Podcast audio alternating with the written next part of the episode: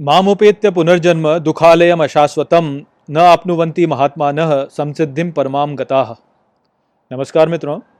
मित्रों, ये जो श्लोक है भगवत गीता के आठवें अध्याय का पंद्रहवां श्लोक है, जिसे हम गहराई से समझेंगे। तो आइए सबसे पहले इसके अर्थ को समझते हैं। तो जो श्लोक है, वो कहता है माम उपेत्य पुनर्जन्म, अर्थात मुझ तक पहुँच के पुनर्जन्म, दुखालयम अशाश्वतम, अर्थात इस दुख के अस्थायी घर को नापनुवंती महात्मा न अर्थात नहीं प्राप्त करते महात्मा गण समसिद्धि परमाम गता, अर्थात सिद्धि के साथ परम को जाने वाले।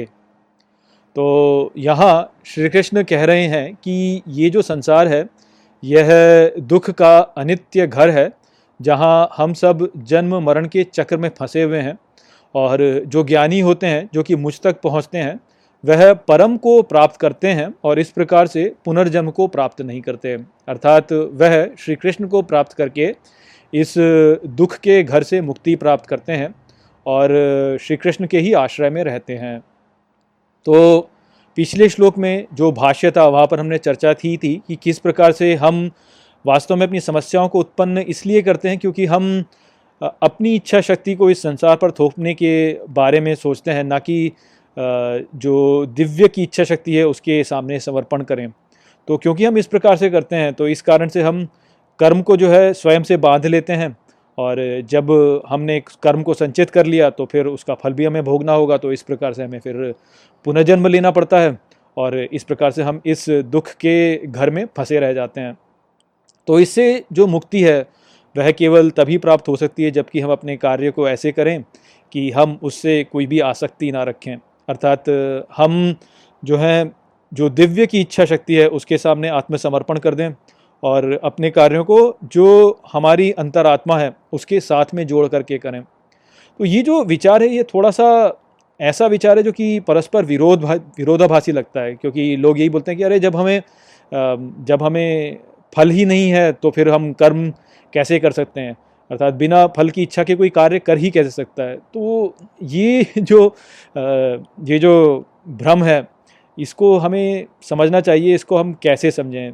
कई बार क्या होता है कि लोग ये सोचते हैं कि अच्छा इसका अर्थ ये है कि हमें कुछ कार्य ही नहीं करना चाहिए। अर्थात कोई यदि हमारे गाल पे एक थप्पड़ मारता है तो हमें दूसरा गाल पे आगे कर देना चाहिए और हमें कुछ कार्य ही नहीं करना चाहिए, हमें निष्क्रिय हो जाना चाहिए। वास्तव में ऐसा नहीं है। यानी दिव्य के सामने आत्मसमर्पण करने का अर्थ ये नहीं होता है कि हम निष्क्रिय हो जाएँ। दिव्य के सामने आत्मसमर्पण करने का अर्थ ये होता है कि हम जो भी कार्य कर रहे हैं, उसका जो भी फल हमें मिल रहा है, उसे हम ईश्वर के प्रसाद के रूप में स्वीकार करें। ना कि हम ये सोचिए कि अरे ईश्वर ने हमें ये, जो फल है, ये कैसे दे दिया? हमें तो कोई और फल मिलना चाहिए था और चलो, अब हम कुछ और कार्य करेंगे।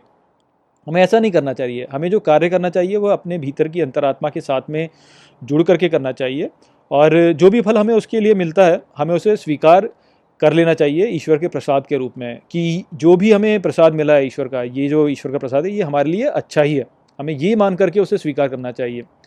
तो अब हम इसे कैसे समझें? क्योंकि समस्या ये होती है कि लोग छोड़ नहीं पाते हैं अपनी इच्छा शक्ति को। नहीं लगता है कि अच्छा हम ऐसे यदि हर चीज़ को स्वीकार कर लेंगे तो फिर तो हम कुछ कर ही नहीं पाएँगे, फिर तुम्हारा कुछ होगा ही नहीं। किंतु ऐसा होता नहीं है। वास्तव में वास्तव में घूम फिर के जब बात आती है तो वो ऐसे ही आती है हमारे पास में। तो आप उसका उदाहरण कैसे देखें? तो आप जैसे अब पाकिस्तान का उदाहरण ले लीजिए। पाकिस्तान के साथ में आप देखिए कि कैसे होता है। भारत और पाकिस्तान दोनों के बीच का उदाहरण अभी आप देख लीजिए। अभी की जो स्थिति है, उसमें आप देखिए कि कैसे है। तो पाकिस्तानी जो लोग हैं, उन्होंने जो अपना राष्ट्र बनाया, वो बोला कि हम तो अल्लाह के नाम पे राष्ट्र बनाएँगे। तो अब अल्लाह दिव्य तो है, यानी मुसलमानों का जो दिव्य है, वह तो अल्लाह ही है तो उन्होंने दिव्य के साथ में ही उन्होंने बनाया। तो अब कोई वो लोग तो यही कहेगा कि अरे मैंने तो दिव्य के साथ में जुड़ कर ही जो है राष्ट्र को अपने को बनाया। किंतु क्या वास्तव में ऐसा है? वास्तव में ऐसा नहीं है। ये केवल स्वयं को समझाने वाली बात है। वास्तविकता ये है कि मुसलमानों ने भारत पर बहुत लंबे समय तक अपना वर्चस्व जमा के रखा। मुग़ल साम्राज्य था, उसके पहले दिल्ली दिल्ली सल्तनत थी। तो अभी बहुत लंबे समय तक मुसलमानों का भारत पर साम्राज्य था। अब जब भारत जो था, वह स्वतंत्रता प्राप्त कर रहा था तो अब इन्हीं मुसलमानों को ये लगा कि अरे, ऐसा कैसे हो सकता है कि भाई हम अब ऐसे रहें? हम तो यहाँ के राजा थे, हम तो यहाँ के शासक थे। अब हम कैसे यहाँ पे दबके रहें इनसे? तो इसीलिए उन्होंने जो है अपना राष्ट्र एक नया बनाने का प्रयास किया। अब ऊपरी तौर पे तो वो ये बोल रहे हैं कि नहीं, हमने तो दिव्य के लिए जो है ये बनाया अपना राष्ट्र, अल्लाह के नाम पे हमने अपना राष्ट्र बनाया, किंतु वास्तव में उन्होंने क्या, उन्होंने बड़ी चतुराई से अपने अहंकार को बीच में ला दिया। और अपने अहंकार को बीच में लाकर उन्होंने बोला कि जर हम तो राजा थे एक समय पर अब हम कैसे रहें यहाँ पर?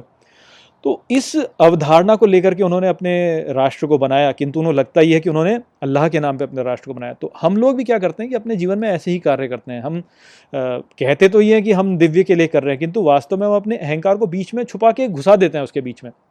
और फिर हम ये सोचते हैं कि हम सक्रिय रूप से कार्य करें। तो वही है पाकिस्तान जो सक्रिय रूप से यही कार्य करता है कि भाई हमें जो भारत है उसके साथ में हमें एक स्ट्रेटिजिक पैरिटी चाहिए। अब इसी चक्कर में उन्होंने बांग्लादेश अपना छुड़वा दिया।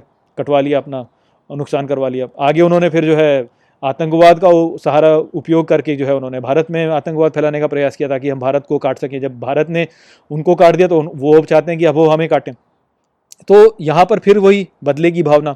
लेकिन औचित्य क्या दिया जा रहा है कि आ, हम तो दिव्य के लिए कर रहे हैं हम तो अल्लाह के लिए कर रहे हैं। तो ये जो कार्य है ये लोग करते हैं। जिन लोगों में बुद्धि नहीं होती, वो इसी प्रकार से जो है हर बात में अपना तो वो अपना निहित स्वार्थ लेके आना चाहते हैं, किंतु ऊपर से जो औचित्य डालते हैं, वह डालते हैं कि अल्लाह का।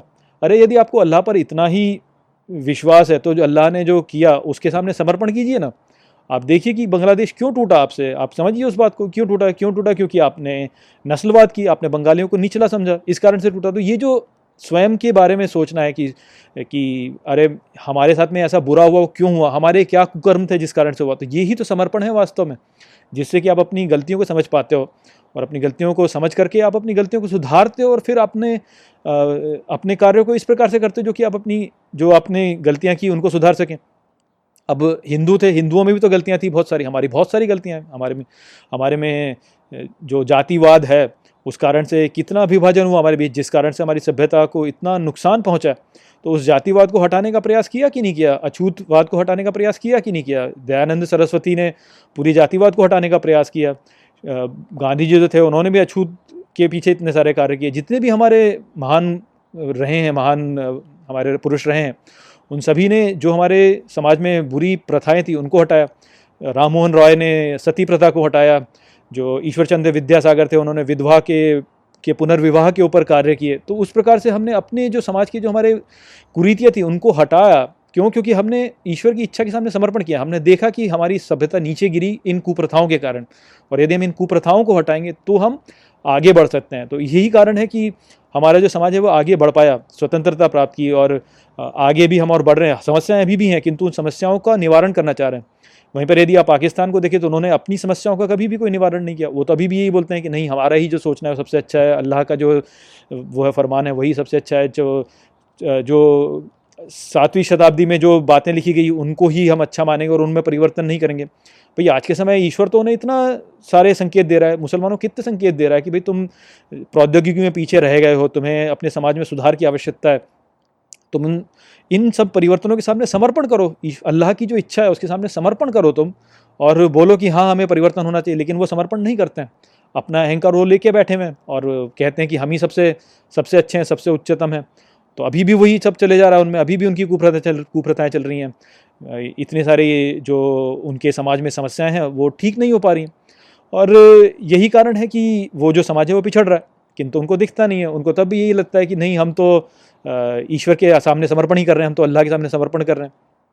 तो इस प्रकार की जो बातें होती हैं, ये हमें समझना चाहिए। हमें समझना चाहिए कि ये जो संसार है, दुख का आलय है और हमें ईश्वर के सामने अपनी इच्छा शक्ति का आत्मसमर्पण कर देना चाहिए और अपने अंतरात्मा से पूछना चाहिए, अरे यार, आप देखो ना कि जब हम सती प्रथा करते थे, कोई विधवा जो है उसका विवाह नहीं होता था तो अंतरात्मा तो यही बोलती है ना कि अरे, ये विधवा जो है इसको कितना बुरा जीवन जीना पड़ रहा है। तो अंतरात्मा से तो ये ध्वनि निकलनी चाहिए कि नहीं, हमें इसको ठीक करना चाहिए।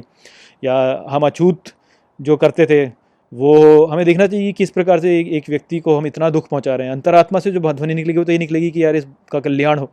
तो उस ध्वनि को हमें सुनना चाहिए और अपने पुराने आडंबरों को लेकर नहीं बैठे रहना चाहिए। तो यदि हम ऐसा करेंगे तभी तो हम अपनी स्थिति का सुधार करते जाएँगे और सुधार करते जाएँगे और सुधार करते जाएँगे ज्ञान की वृद्धि करते जाएँगे।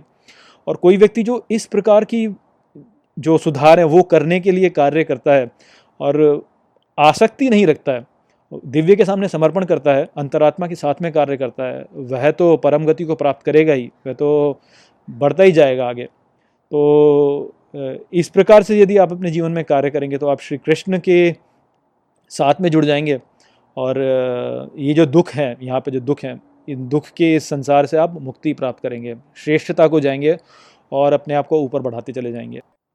आ ब्रह्म भुवनाल लोका पुनरावर्ती नो अर्जुन माम उपेत्य तु कौंतेय पुनर्जन्म न विद्यते।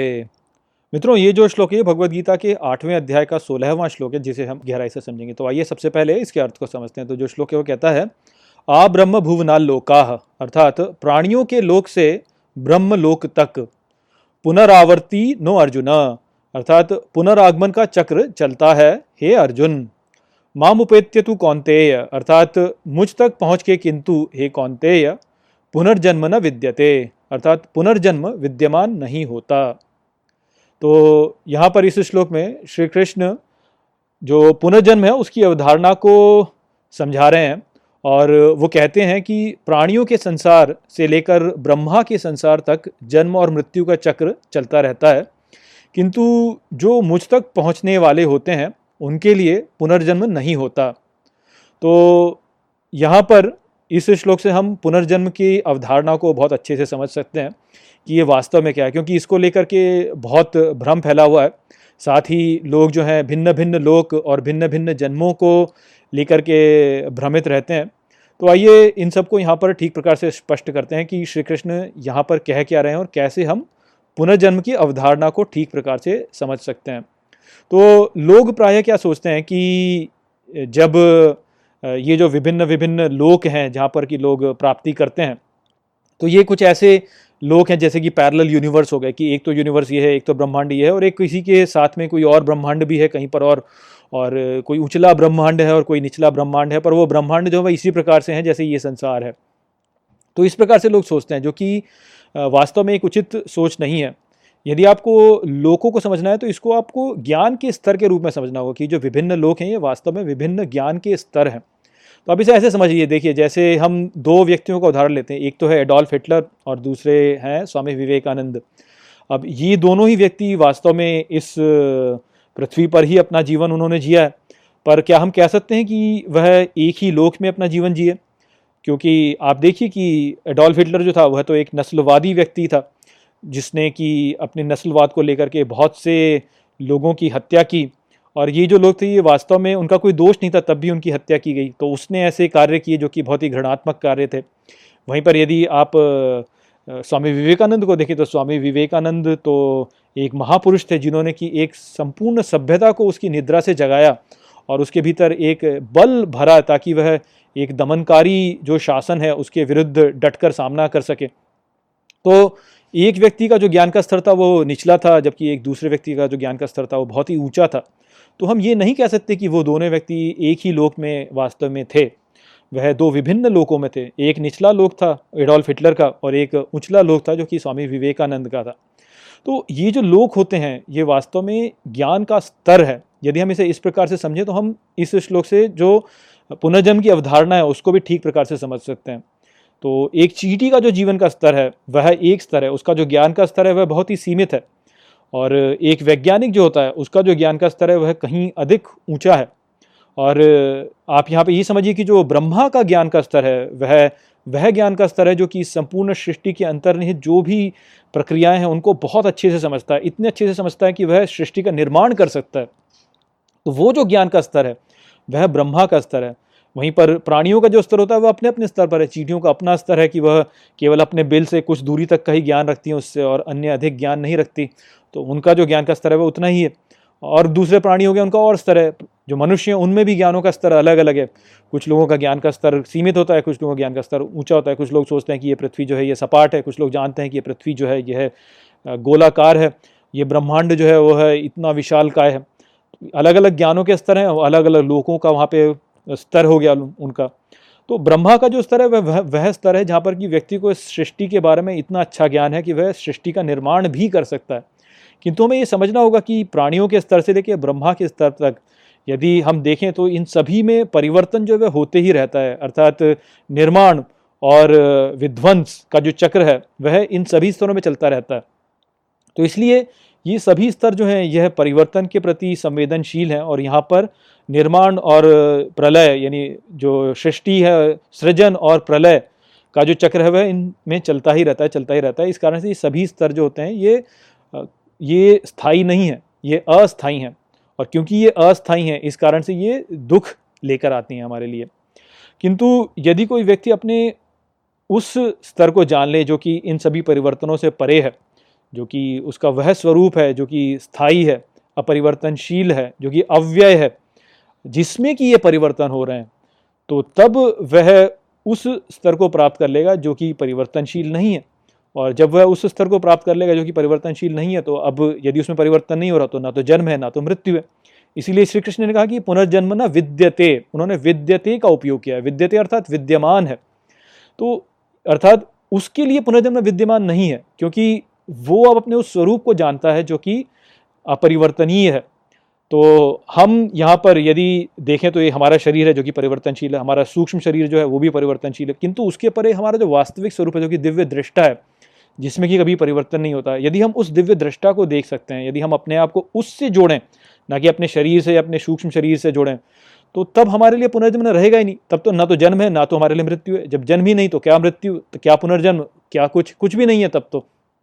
तो उस ज्ञान के स्तर को हमें प्राप्त करना है। इसका अर्थ ये नहीं है कि ये जो सूक्ष्म शरीर है, ये पुनर्जन्म नहीं लेगा या ये जो जो ये सृष्टि में हो रहे परिवर्तन है, वो नहीं होंगे।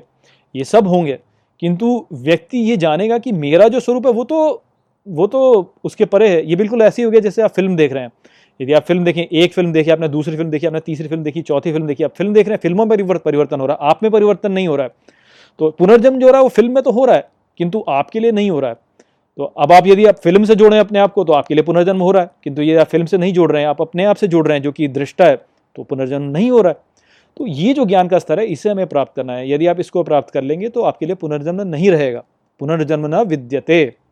तो ये कहने का यहाँ पे अर्थ है लोग क्या सोचते हैं कि फ़िल्म में ही वाले जो जो कार, वो एक कैरेक्टर था मान लीजिए फ़िल्म में वह जो है उसका पुनर्जन्म नहीं होता है तो वो अलग हो जाता है। ऐसा नहीं है। वो जो कैरेक्टर है, वो तो चलते रहेंगे ऐसे ही, जो आर्टिस्ट है, वो तो चलता रहेगा। एक अवतार में आएगा, दूसरे अवतार में आएगा, तीसरे अवतार में आएगा, वो अलग अलग अवतारों में आता रहेगा। किंतु वो जो आर्टिस्ट है, वो वैसा ही रहेगा। इस प्रकार से समझिए आप इसको कि यदि हम उसको जान लें, जो कि दृष्टा है, दिव्य दृष्टा है, जो कि देख रहा है, उसमें कोई परिवर्तन नहीं हो रहा था, उसके लिए पुनर्जन्म नहीं है तो यदि हम अपना तादाद में उससे जोड़ते हैं, ना कि अपने शरीर से पुनः, या अपने सूक्ष्म शरीर से तो पुनर्जन्म है ही नहीं फिर। पुनर्जन्म ना विद्यते। तो ज्ञान का स्तर है, जो कि विभिन्न लोक हैं व्यक्ति अपने लोकों में बढ़ता जाता है, अर्थात वो ज्ञान में वृद्धि करता जाता है और अपने आप को और ज्ञानी बनाता जाता है, और ज्ञानी बनाता जाता है। कई जन्मों में इस प्रकार से निचले स्तर से अपने ज्ञान को बढ़ाता है, अपने ज्ञान को और बढ़ाता है तो ज्ञान बढ़ता जाता है तो उसका लोक जो होता है वो उच्चतर होता चला जाता है और अंत में वो अपने उस वास्तविक स्वरूप को प्राप्त कर लेता है, जो कि चिरस्थाई है।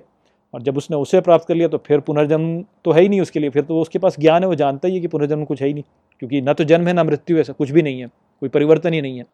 सहस्र युग पर्यंतम अहर्यत ब्रह्मणो विदुह रात्रिम युग सहस्रांताम ते अहो रात्र विदो जना।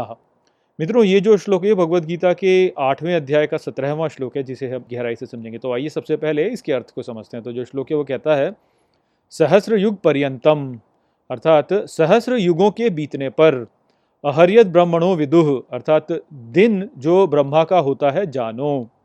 रात्रिम युग सहस्रांताम अर्थात रात्रि सहस्र युगों के अंत में ते अहो रात्र विदो जना, अर्थात वो दिन रात के ज्ञानी जन। तो जो भारतीय परंपरा है, इसमें इस ब्रह्मांड को माना जाता है कि ये एक चक्र में चलता है। और यदि हम अपने चारों ओर देखें तो हम इस ब्रह्मांड में हो रही सभी घटनाओं में एक चक्र को देखते हैं। तो जैसे हम देख सकते हैं कि दिन और रात्र का एक चक्र होता है, या हम देख सकते हैं कि किस प्रकार से जो ऋतुएँ होती हैं, उनमें भी एक चक्र होता है कि गर्मी से सर्दी से फिर गर्मी से फिर सर्दी, इस प्रकार से। या आप यदि आकाश में भी देखें तो जो नक्षत्र होते हैं, वह भी एक समय में आते हैं, फिर चले जाते हैं, फिर पुनः आते हैं।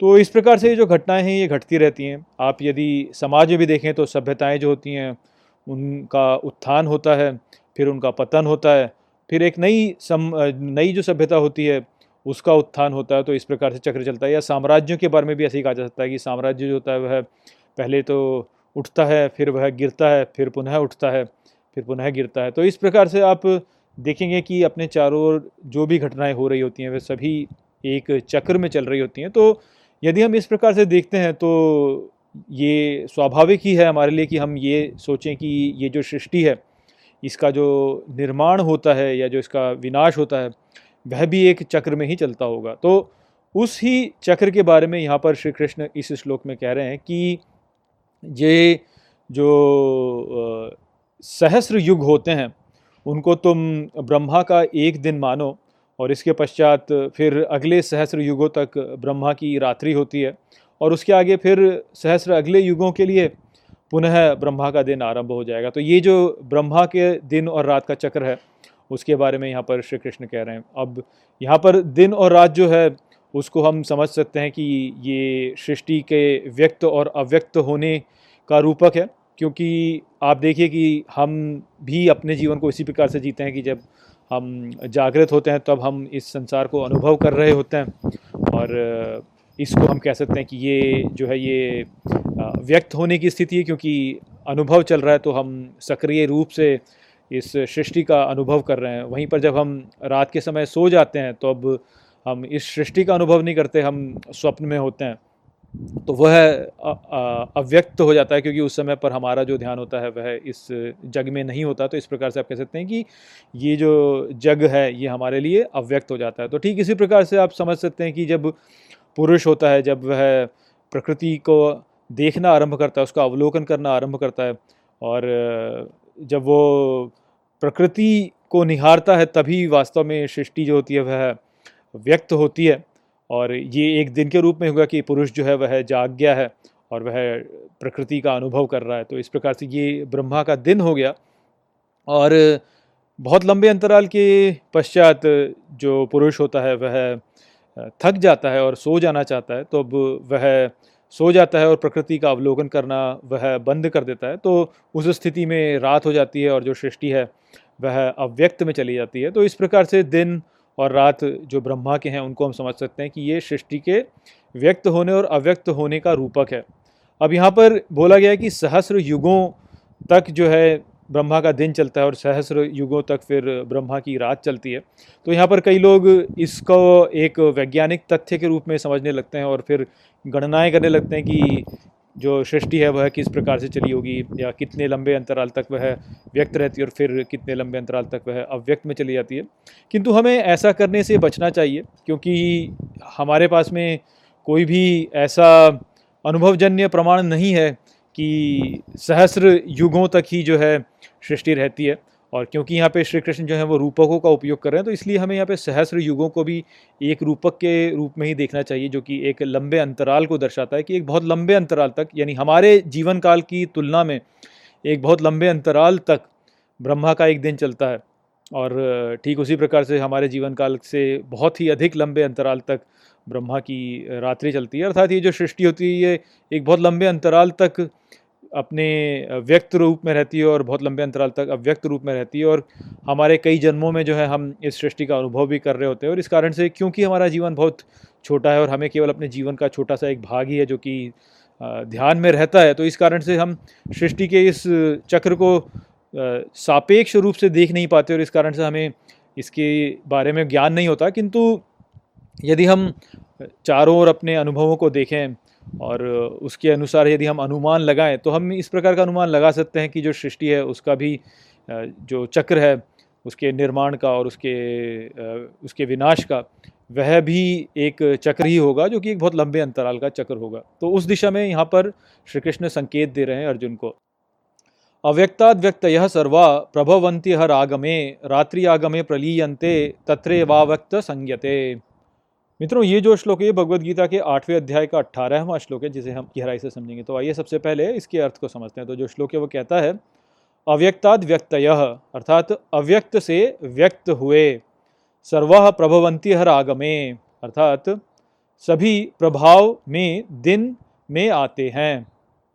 रात्रि आगमे प्रलीयंते अर्थात रात्रि को आते हैं, विघटित होते हैं। तत्रे वा व्यक्त संज्ञते। अर्थात वहाँ ही अव्यक्त में समा जाते हैं। तो यहाँ पर श्री कृष्ण समझा रहे हैं कि जो सृष्टि की ये प्रक्रिया है प्र, प्रकट होने की और फिर प्रलय में चले जाने की तो ये जो चक्र है ये अनादि काल से चला आ रहा है और अनंत काल तक यह चलता रहेगा। और वो यहाँ पे कह रहे हैं कि जब ब्रह्मा का दिन आरंभ होता है तो जो संपूर्ण सृष्टि है वह अव्यक्त से व्यक्त होने लगती है और जैसे ही ब्रह्मा की रात आती है तो जो सृष्टि होती है, वह व्यक्त से अव्यक्त की ओर जाने लगती है। और रात्रि के समाप्त होने के पर्यंत जो ब्रह्मा का दिन है, वह पुनः आता है और तब सृष्टि पुनः अव्यक्त से व्यक्त होने लगती है। तो इस प्रकार से ये जो चक्र है, यह चलते रहता है। और यहाँ पर ये जो चक्र है, यह सभी स्तरों पर चलता रहता है। तो भले ही वो फिर प्राणियों का स्तर हो या फिर वो ब्रह्मा का स्तर हो, ये सभी जो स्तर हैं, इनमें इस प्रकार के जो परिवर्तन हैं, वह होते रहते हैं और ऐसे ये जो सृष्टि है, संपूर्ण सृष्टि है, वह भी जन्म से मृत्यु के इस चक्र में चलती रहती है और सभी कुछ वास्तव में इस सृष्टि में, चक्रों में चलता रहता है। तो यहाँ पर ये जो विचार है इसको और दृढ़ता से श्री कृष्ण ने समझाया हमने पिछले श्लोक में भी ये समझ लिया था कि जो ब्रह्मा का दिन है और जो रात है, वह सृष्टि के व्यक्त और अव्यक्त होने की प्रक्रिया है। किंतु यहाँ पर श्री कृष्ण ने उसे अब और भी स्पष्ट रूप से समझाया है। और यहाँ पर कुछ लोग ये आपत्ति कर सकते हैं कि अच्छा आप ये कैसे कह सकते हैं कि इस प्रकार से ये जो चक्र है, ये अनंत काल से चलता आ रहा है और चलता रहेगा। इसका कोई ऐसे प्रमाण तो है नहीं हमारे पास, प्रत्यक्ष प्रमाण। तो निश्चित ही हम ये मान सकते हैं कि हाँ हमारे पास में इस सृष्टि के आगमन और पुनरागमन का जो ये चक्र है, इसका कोई प्रत्यक्ष प्रमाण इस प्रकार से नहीं है। किंतु जो दूसरी अवधारणा है, जो कि इस संपूर्ण सृष्टि को एक एक ही दिशा में आगे बढ़ते हुए मानती है कि यह केवल प्रगतिशील ही है और आगे ही बढ़ती रहती है, इसमें कोई चक्र नहीं है, ये केवल आगे बढ़ती है। तो वह भी वास्तव में एक धारणा ही है ऐसा कोई हमारे पास प्रत्यक्ष प्रमाण नहीं है कि हम ये माने कि जो सृष्टि है वह केवल एक रेखा में आगे बढ़ती रहती है। किंतु जो विज्ञान या हम यदि तर्क का उपयोग करें तो हमें जो चक्रीय विचारधारा है, वह ही अधिक तार्किक लगती है। और उसे हम इस प्रकार से समझ सकते हैं कि देखिए, आधुनिक विज्ञान जो है वह हमें ये तो कहता है कि ये जो सृष्टि है, यह बिग बैंग से आरंभ हुई। किंतु आधुनिक विज्ञान के पास में इस प्रश्न का कोई उत्तर नहीं कि उसके पहले क्या था, बिग बैंग के पहले क्या था। या यदि आप वैसे भी प्रश्न करें कि समय कब आरंभ हुआ, या आप ये प्रश्न करें कि जो अस्तित्व है, उसका अस्तित्व कब आरंभ हुआ। तो ये जो प्रश्न होते हैं, ये स्वयं में ही परस्पर विरोधाभासी होते हैं कि समय का आरंभ कब हुआ, कैसे आप कह सकते हैं कि समय का आरंभ हुआ, या कैसे आप कह सकते हैं कि अस्तित्व का अस्तित्व जो है, वह कब आरंभ हुआ। तो ये जो प्रश्न होते हैं, इनका उत्तर इस प्रकार से दे पाना बड़ा ही कठिन होता है, किंतु यदि हम ये मान के चलें कि ये जो संपूर्ण सृष्टि है, वह एक चक्र में चलती है तो तब हमारे पास में इन सभी प्रश्नों का उत्तर दे पाना सरल हो जाता है, क्योंकि तब हम कह सकते हैं कि जो समय है, वह अनादिकाल से चलता आ रहा है और अनादिकाल तक चलता रहेगा। या आप ये कह सकते हैं कि अस्तित्व का अस्तित्व कभी आता नहीं है, अस्तित्व अस्तित्व ही है और वह रहता ही है, केवल व्यक्त से अव्यक्त में जाता है और अव्यक्त से व्यक्त में आ जाता है। तो हम जब इस प्रकार से एक स्थायी रूप से संपूर्ण सृष्टि को देखें कि एक ऐसे रूप से देखें उसे कि जहाँ पे कि केवल जो है परिवर्तन जो है वो एक ही में हो रहा है और बाकी जिसमें वो परिवर्तन हो रहा है वह केवल स्थायी है। तो उस प्रकार से जब हम देखते हैं तो तब तो हमारे पास में एक तार्किक उत्तर आता है इस प्रकार के प्रश्नों के लिए कि समय का आरंभ कब हुआ या सृष्टि का आरंभ कब हुआ, बिग बैंग के पहले क्या था? तो इस कारण से हम ये समझ सकते हैं कि यदि तार्किक रूप से देखा जाए तो जो ब्रह्मांड के चक्र में चलने वाला विचार है वह ही हमें अधिक तर्क संगत लगता है। ना कि ये विचार की जो सृष्टि है वह एक एक ही दिशा में प्रगतिशील रहती है और चलती जाएगी और चलती जाएगी और चलती जाएगी। तो आ, हमारे लिए इस अवधारणा में विचार करना विश्वास करना कहीं अधिक तर्क संगत है कि ये जो ब्रह्मांड है यह अव्यक्त हो जाता है और अव्यक्त से व्यक्त में आता है व्यक्त से अव्यक्त में चले जाता है और ये जो चक्र है, यह अनंत काल से चलता आ रहा है, अनंत काल तक चलता रहेगा। भूतग्राम स एवायम भूतवा भूतवा प्रलीयते रात्र्यागमे अवशः पार्थ, प्रभवत्य हरागमे मित्रों, ये जो श्लोक है भगवत गीता के आठवें अध्याय का उन्नीसवां श्लोक है, जिसे हम गहराई से समझेंगे। तो आइए सबसे पहले इसके अर्थ को समझते हैं। तो जो श्लोक है, वो कहता है, भूतग्राम स एवायम अर्थात सभी गण, वह निश्चित ही यहाँ, भूतवा भूतवा प्रलीयते अर्थात होकर होकर विघटित होते हैं। रात्रि आगमे अवश्य पार्थ। अर्थात रात्रि के आगमन में विवश होकर हे पार्थ, प्रभवत्य हरागमे अर्थात प्रभाव में आते हैं दिन के आगमन में। तो यहाँ पर श्री कृष्ण जो सभी जीव हैं इस सृष्टि में, जो सभी प्राणी हैं, उन सभी की इस चक्र में चल रही सृष्टि के भीतर क्या स्थिति है, उसके बारे में बता रहे हैं। तो वह कहते हैं अर्जुन से कि ब्रह्मा के दिन में सभी प्राणियों को बार बार जन्म और मरण के चक्र में चलना पड़ता है और फिर रात के समय वह सभी प्राणी जो होते हैं वह विघटित होकर के, विवश होकर के अव्यक्त में चले जाते हैं और पुनः जब अगला दिन आता है ब्रह्मा का तो वह अव्यक्त से प्रकट हो जाते हैं और उनका जो जन्म और मरण का चक्र है, वह पुनः आरंभ हो जाता है। तो ये जो दृष्टिकोण यहाँ पर श्री कृष्ण ने बताया सभी प्राणियों का, इस सृष्टि में, यह जो कुरान और बाइबल में बताया गया है, उससे भिन्न है। तो यदि आपसे कोई ये कहता है कि जो गीता की शिक्षाएँ हैं या जो कुरान और बाइबल की शिक्षाएँ हैं, वह सब एक ही हैं तो वास्तव में ऐसा नहीं है। यहाँ पर हम देख सकते हैं कि कैसे गीता की जो शिक्षा है, वह उन ग्रंथों की शिक्षाओं से भिन्न है।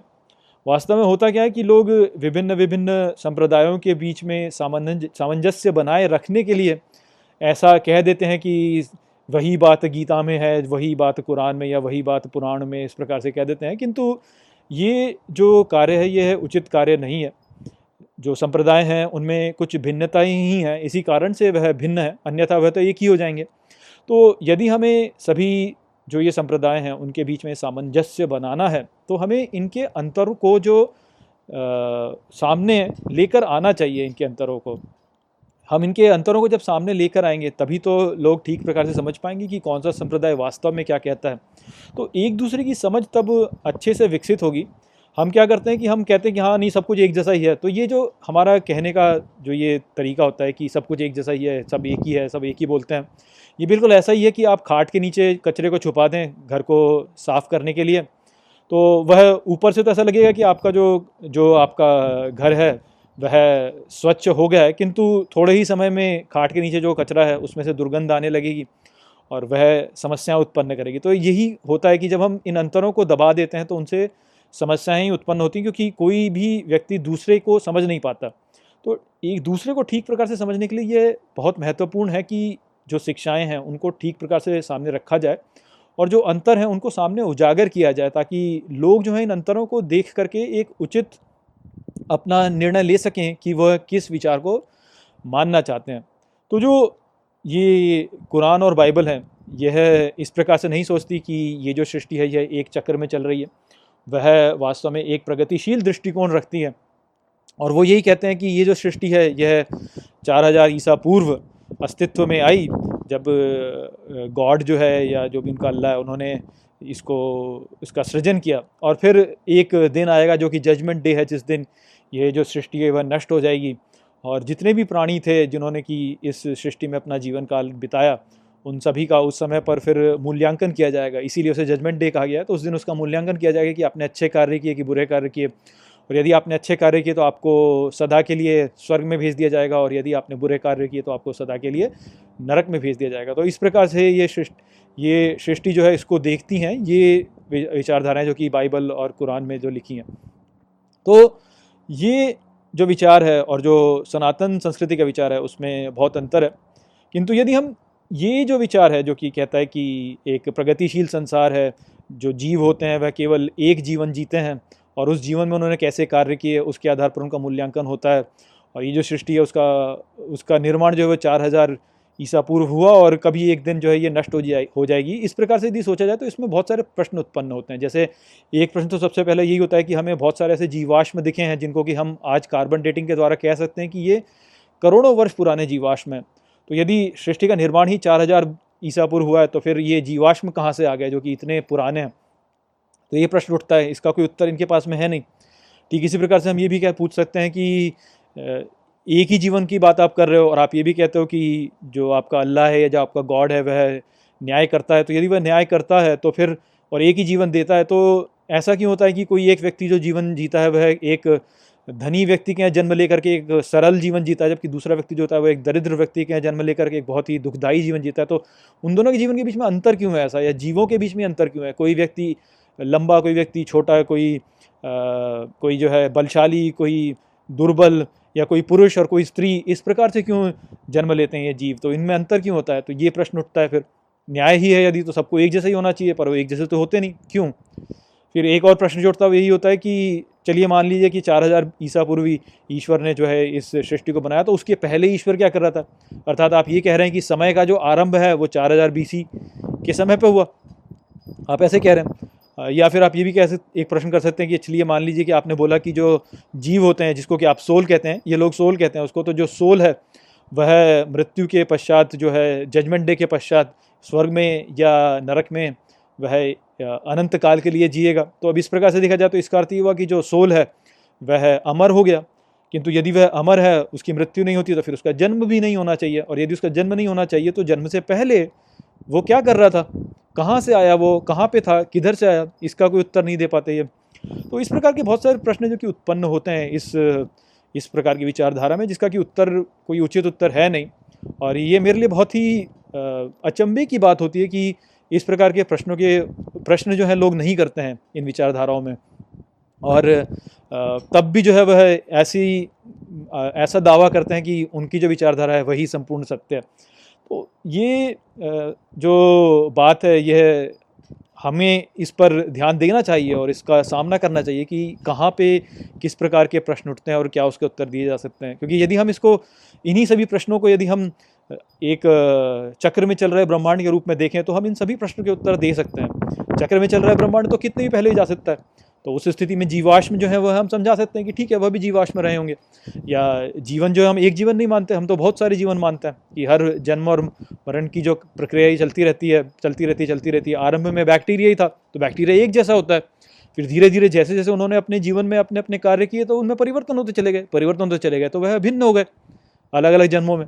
तो ये हमारा इसके लिए उत्तर है। चार हज़ार ईसा पूर्व का जो प्रश्न कि ईश्वर उससे पहले क्या कर रहा था तो हमारा तो जो अनंत काल से चलती आ रही प्रक्रिया है अनंत काल तक चलती रहेगी और संपूर्ण सृष्टि ईश्वर है तो ये प्रश्न नहीं उठता। ये प्रश्न अपने आप में व्यवहारिक ही नहीं है कि क्या कर रहा था। समय तो अनंत है। हमारा तो ये मानना है कि समय का न तो कोई आरंभ है, ना ही उसका कोई अंत है। फिर ऐसे ही यानी जीव के बारे में भी हम यही कहते हैं कि जीव जो होता है, वह भी इस प्रकार से आत्मा में ही उत्पन्न होता है। एक लहर के रूप में जो आत्मा में उत्पन्न होता है और आत्मा में ही समा जाता है फिर।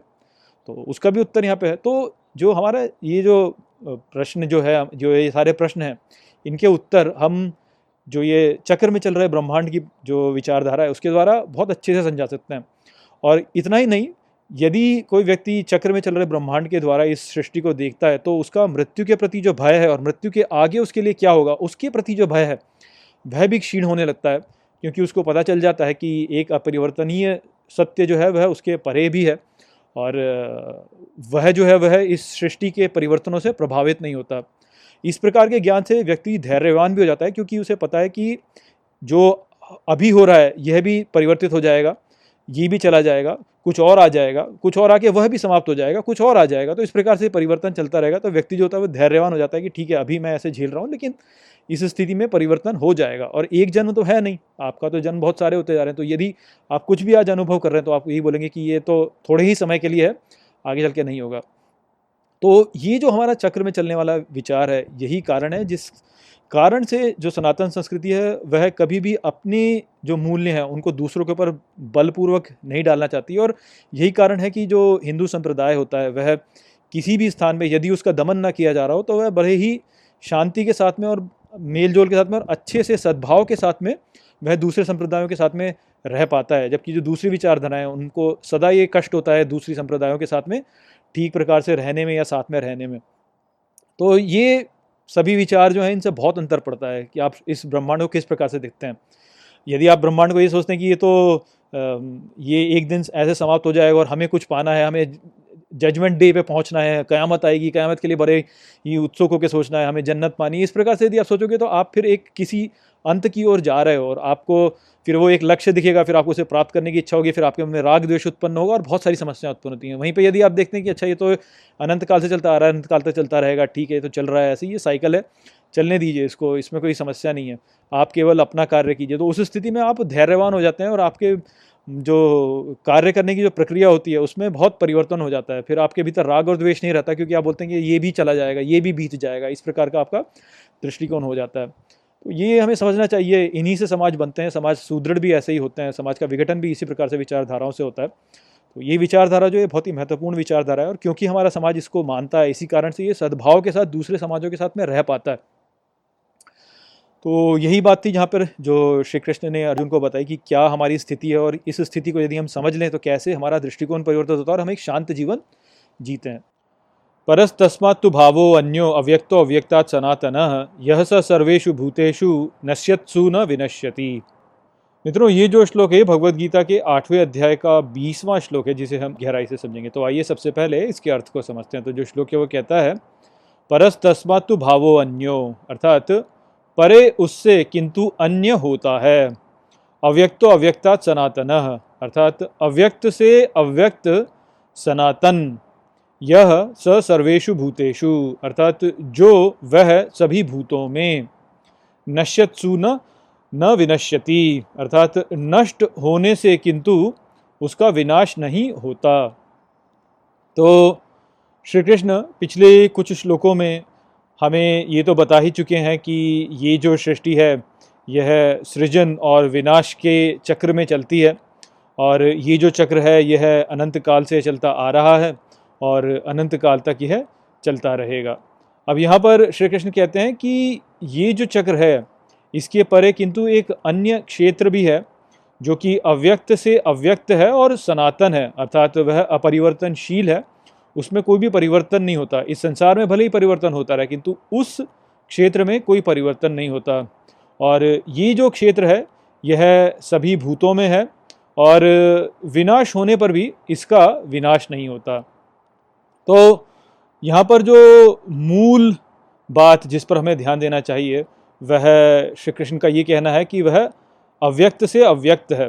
अर्थात जैसे उन्होंने बोला, अव्यक्त अव्यक्तात्, अर्थात अव्यक्त से अव्यक्त। तो ये जो अव्यक्त से अव्यक्त है, इसका यदि अर्थ हम समझते हैं तो हम इस संदेश को और अच्छे से समझ सकते हैं। तो हम ये तो जानते हैं कि जो सृष्टि है, वह अव्यक्त से व्यक्त होती है। किंतु जो अव्यक्त है, वह तो अव्यक्त है। अब अव्यक्त के लिए भी कौन ऐसा है जो कि अव्यक्त हो सकता है? तो अव्यक्त के लिए जो अव्यक्त होगा, वह वो होगा जो कि अव्यक्त को व्यक्त करता है। और हम पहले भी समझ चुके हैं कि ये जो सृष्टि है, यह व्यक्त होती है जब दृष्टा दृश्य का अवलोकन करता है।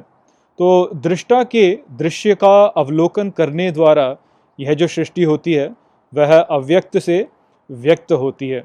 किंतु ये जो अव्यक्त है, उसके लिए जो अव्यक्त होगा, वह वह दृष्टा होगा, जिसके द्वारा अवलोकन करके ये जो सृष्टि है, यह अव्यक्त से व्यक्त होती है। तो जब श्री कृष्ण यहाँ पे कहते हैं कि अव्यक्त से अव्यक्त, अर्थात वह दृष्टा जो कि अव्यक्त को व्यक्त कर रहा है, उसके विषय में यहाँ पर श्री कृष्ण कहते हैं। तो ये जो दृष्टा है, इसको वो कह रहे हैं कि यह सनातन है, अर्थात इसमें कोई भी परिवर्तन नहीं होता। अब हम ये तो जानते ही हैं कि ये जो दृष्टा है, यह ही हमारी इंद्रियों को बल देता है। इसी के द्वारा वास्तव में हमारी इंद्रियाँ सक्षम हो पाती हैं कि वह भारी संसार का अवलोकन कर सकें। और ये जो दृष्टा है, यदि हम ध्यान दें तो यह दृष्टा हमारे जीवन काल में परिवर्तित नहीं होता है।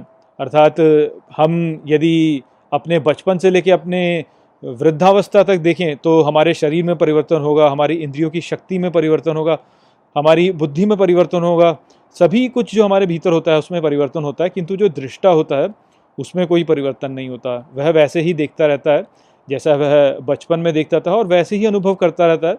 जैसा वह वृद्धावस्था में करेगा। तो ये जो दृष्टा है, इसमें हमारे जीवन काल में हम देख सकते हैं कि कोई परिवर्तन नहीं होता।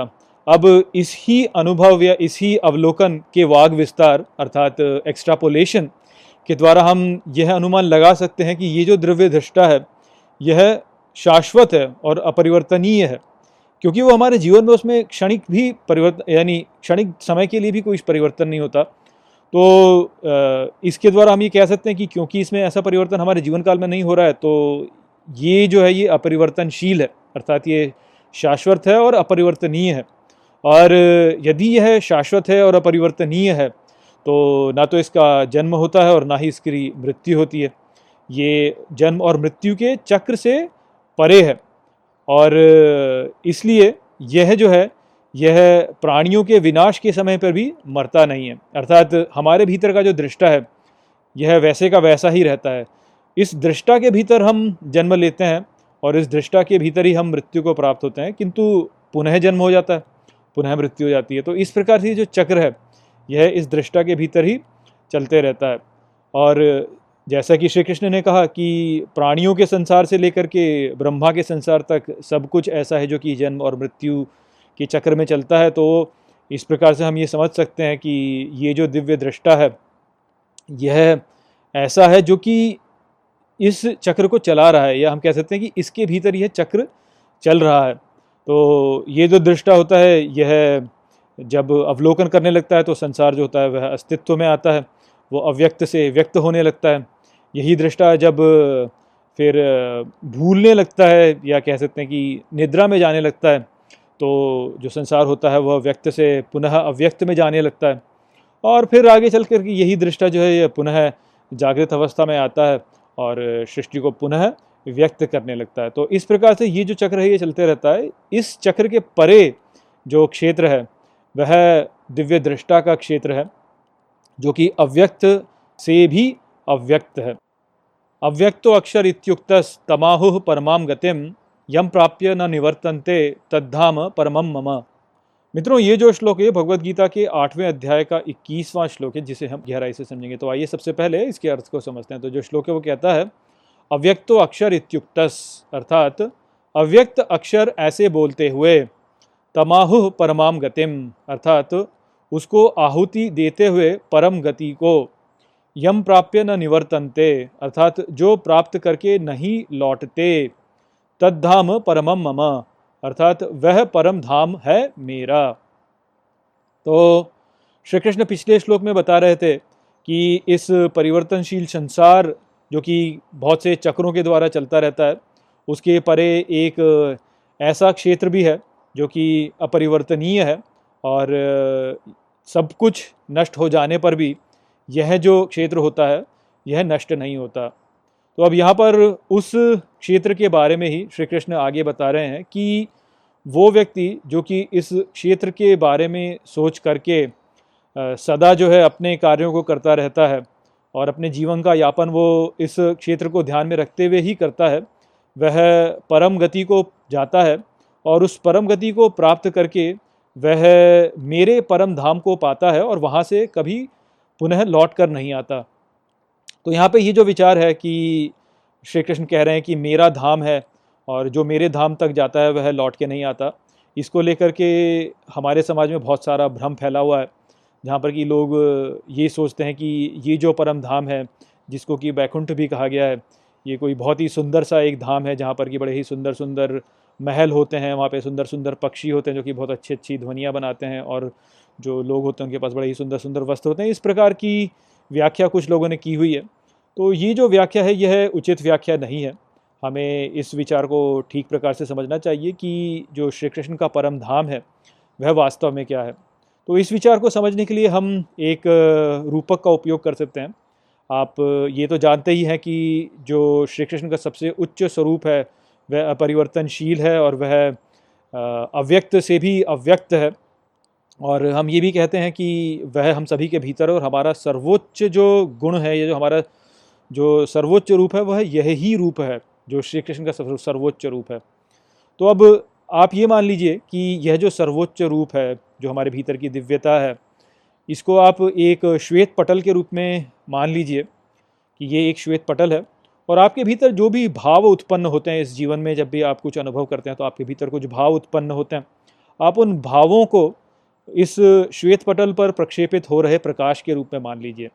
तो अभी ये जो श्वेत पटल है, उस पर यदि आप लाल वर्ण का प्रकाश डालेंगे तो जो पटल होगा, वह आपको लाल प्रतीत होगा। यदि आप उस पर नीले वर्ण का प्रकाश जो है, उसको प्रक्षेपित करेंगे तो यह आपको नीला प्रतीत होगा। तो जिस भी भाव को आपका मन लेता है, आप स्वयं के जो, आपका स्वयं का जो व्यक्तित्व है, वह उसी को ले लेता है। अर्थात जैसे जो पटल है उस पर जब लाल रंग का जो प्रकाश है वह पड़ा तो वह लाल प्रतीत होने लगा। ठीक उसी प्रकार से आपका जो मूल भाव है, जो कि श्री कृष्ण का भाव है, उस पर कोई दूसरा भाव जब आके पड़ता है तो आपको ये लगता है कि आप वो हैं। आपको यदि क्रोध अनुभव होता है तो आपको लगता है कि आप क्रोधी हैं। आपको यदि आपके भीतर कोई वासना उत्पन्न होती है तो आपको ये लगता है कि आप वासना वाले हैं। तो ये जो भाव होता है, यानी प्रेम का भाव आया, क्रोध का भाव आया तो जो भी ये भाव आते हैं आप उसी को अपने ऊपर ओढ़ लेते हैं और आप ये लग, को ये लगता है कि आप वह हो गए हैं। ये आपके व्यक्तित्व को भी को भी परिभाषित करता है। यदि आप भारतीय का भाव ले लेते हैं तो आपको वो लगेगा कि आप भारतीय हैं। यदि आप एक मुसलमान का भाव अपने भीतर डालते हैं तो आपको लगेगा कि आप मुसलमान हैं। किंतु वास्तव में आप क्या हैं? आप वास्तव में इन भावों के परे हैं। वह दिव्य दृष्टा है जो कि सब कुछ का अवलोकन यहाँ पे कर रहा है।